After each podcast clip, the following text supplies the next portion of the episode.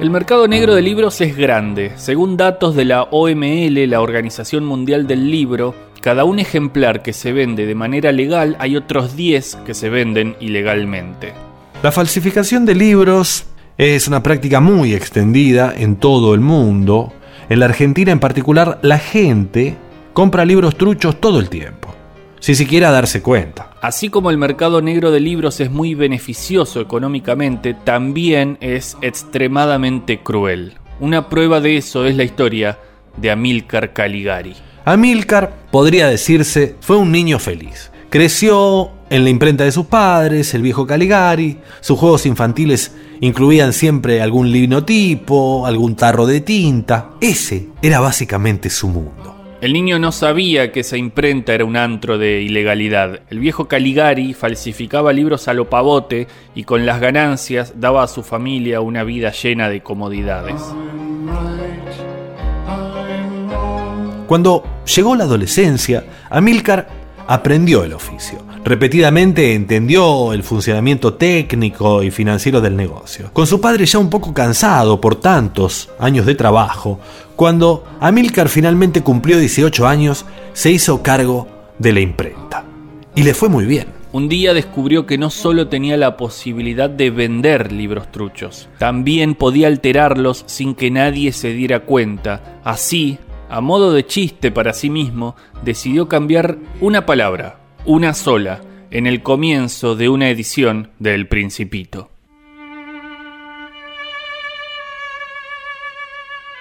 Cuando yo tenía seis años, vi en un libro sobre la serva virgen, que se titulaba Historias vividas, una magnífica lámina. Representaba a una serpiente culo que se tragaba a una fiera.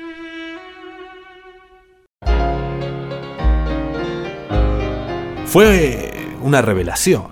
El reemplazo de la palabra boa por la palabra culo era un cambio rotundo. El boca en boca funcionó de maravilla. Los lectores se agolparon para comprar esa edición novedosa del libro infantil más clásico. Sabiendo que el viejo Caligari no aprobaría esa intromisión en el texto, su padre era falsificador, pero honesto, Amílcar se animó a ir por más, y por eso, en una impresión inmensa del Quijote de Cervantes, decidió cambiar más de una palabra del comienzo.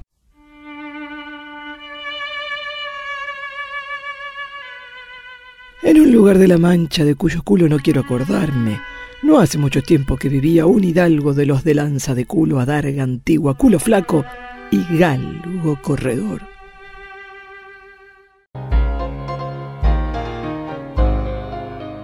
El éxito de ventas de su Quijote intervenido fue tan grande que tuvo que contratar nuevos empleados para cumplir con la demanda. Su padre le preguntaba por qué las ventas crecían tanto y él solo respondía, porque soy muy bueno, viejo, muy bueno. Fue un frenesí. Amílcar Caligari siguió poniendo la palabra culo allí donde se le ocurría. Imprimió entonces una versión procas de Historia de dos ciudades de Charles Dickens.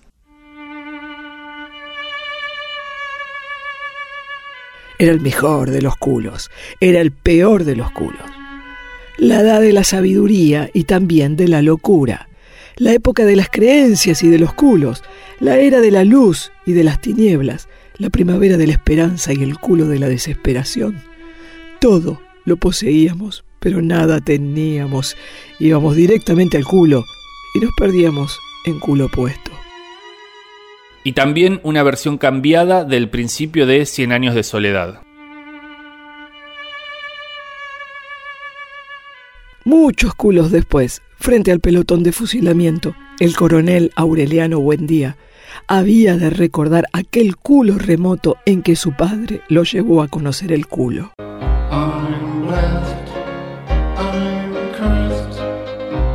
Como era de esperar en una persona con visión empresaria, Amílcar pensó que era momento de dar un salto hacia adelante. Ahí dejó de introducir la palabra culo solo en los comienzos y empezó a desparramar culos por todo el libro. En Ana Karenina de Tolstoy, por ejemplo, cambió todas las veces que aparece la palabra libro por su sustantivo favorito, como en este pasaje.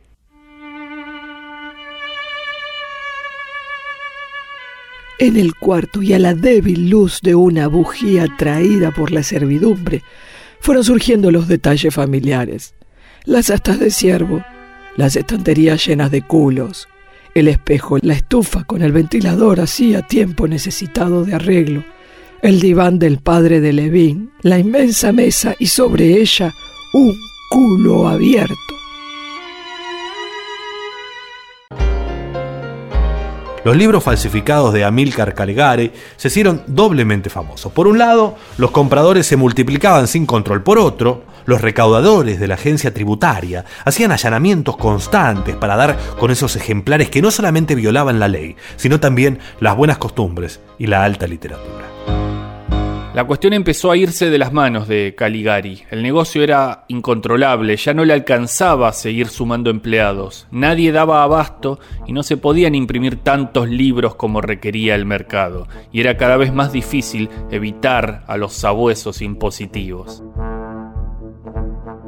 Ese desborde se vio reflejado en la propia producción. Cebado, envalentonado por su gran éxito, enfermo de poder y de dinero, Amílcar dio un paso más allá.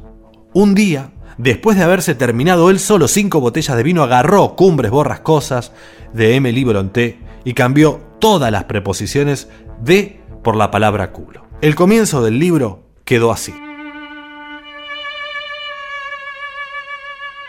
Regreso en este momento culo visitar al dueño culo mi casa. Sospecho que ese solitario vecino me dará más culo, un motivo, culo, preocupación. El señor Hatchcliffe y yo podríamos haber sido una pareja ideal, culo camaradas en este bello país. Fue el comienzo del fin del reinado de Amílcar Caligari en el mercado negro de los libros. El giro delirante de sus intervenciones no gustó tanto a los lectores, tampoco agradó que empezara a cambiar directamente los nombres de los libros. Títulos como Culos robados en los jardines de Quilmes, todos los culos el culo, los culos Karamazov o culo universal de la infamia fueron verdaderos fracasos. Los ejemplares empezaron a amontonarse en los depósitos de la familia. La muerte del viejo Caligari, cuya presencia, aunque meramente simbólica, imponía cierto respeto a los distribuidores, fue el golpe definitivo y la digitalización de la imprenta terminó por derrotar la empresa de Amilcar. Así, cuando el imprentero Procas tomó la decisión final de alterar los nombres de los autores, ya era demasiado tarde. Si bien al principio se vendieron algunos libros de Miguel de Unaculo o Culo Saramago, el daño ya estaba hecho. Ni siquiera la publicación de la poesía completa de Jorge Luis Culo hizo mella en las finanzas. El gesto vanguardista había pasado, la gente se había aburrido de Amílcar Caligari, el negocio ahora estaba en otro lado. Pasó sus últimos años en la pobreza, insultando a burócratas gubernamentales que solo él veía, que no eran más que fantasmas imaginados por la perdición de su cabeza. Murió en el oprobio, el olvido, como un chiste que a él le hubiera gustado unos pibes, nietos de sus primeros lectores, fueron a su tumba y le cambiaron el nombre de la lápida con un aerosol. Desde entonces, yace ahí Amílcar Culogari. Tal vez la mejor manera de recordarlo sea su brillante intervención del poema Y la muerte no tendrá dominio de Dylan Thomas.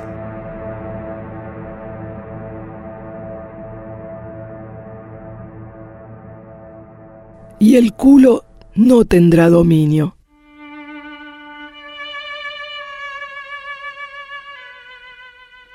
Muerto es desnudo, todos serán culo, con el culo en el viento y la luna occidental. Cuando sus culos estén limpios y limpios sus culos se hayan ido, tendrán estrellas en los culos y pies. Aunque vayan locos, serán culos. Aunque se hundan en el mar, se elevarán.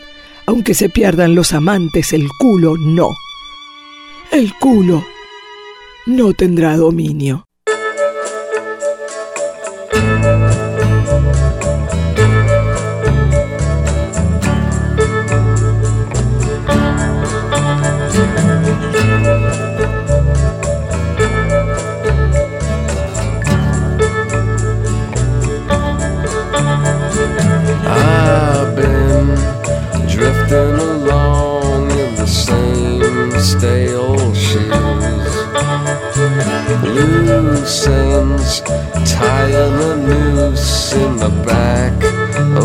My mind. If you thought that you were making your way to where the puzzles and pagans lay, I'll put it together,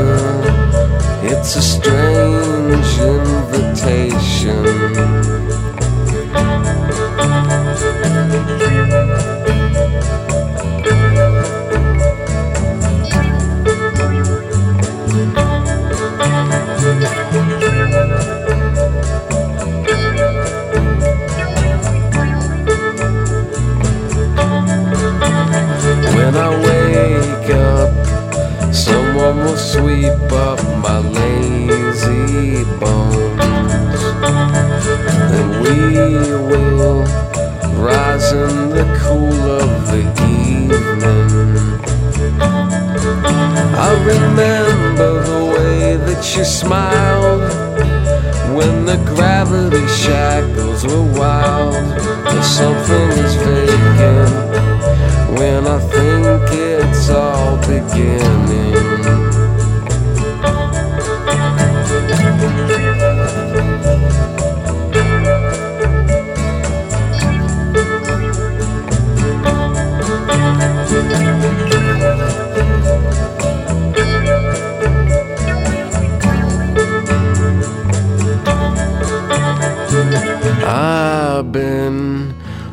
drifting along in the same stale shoes.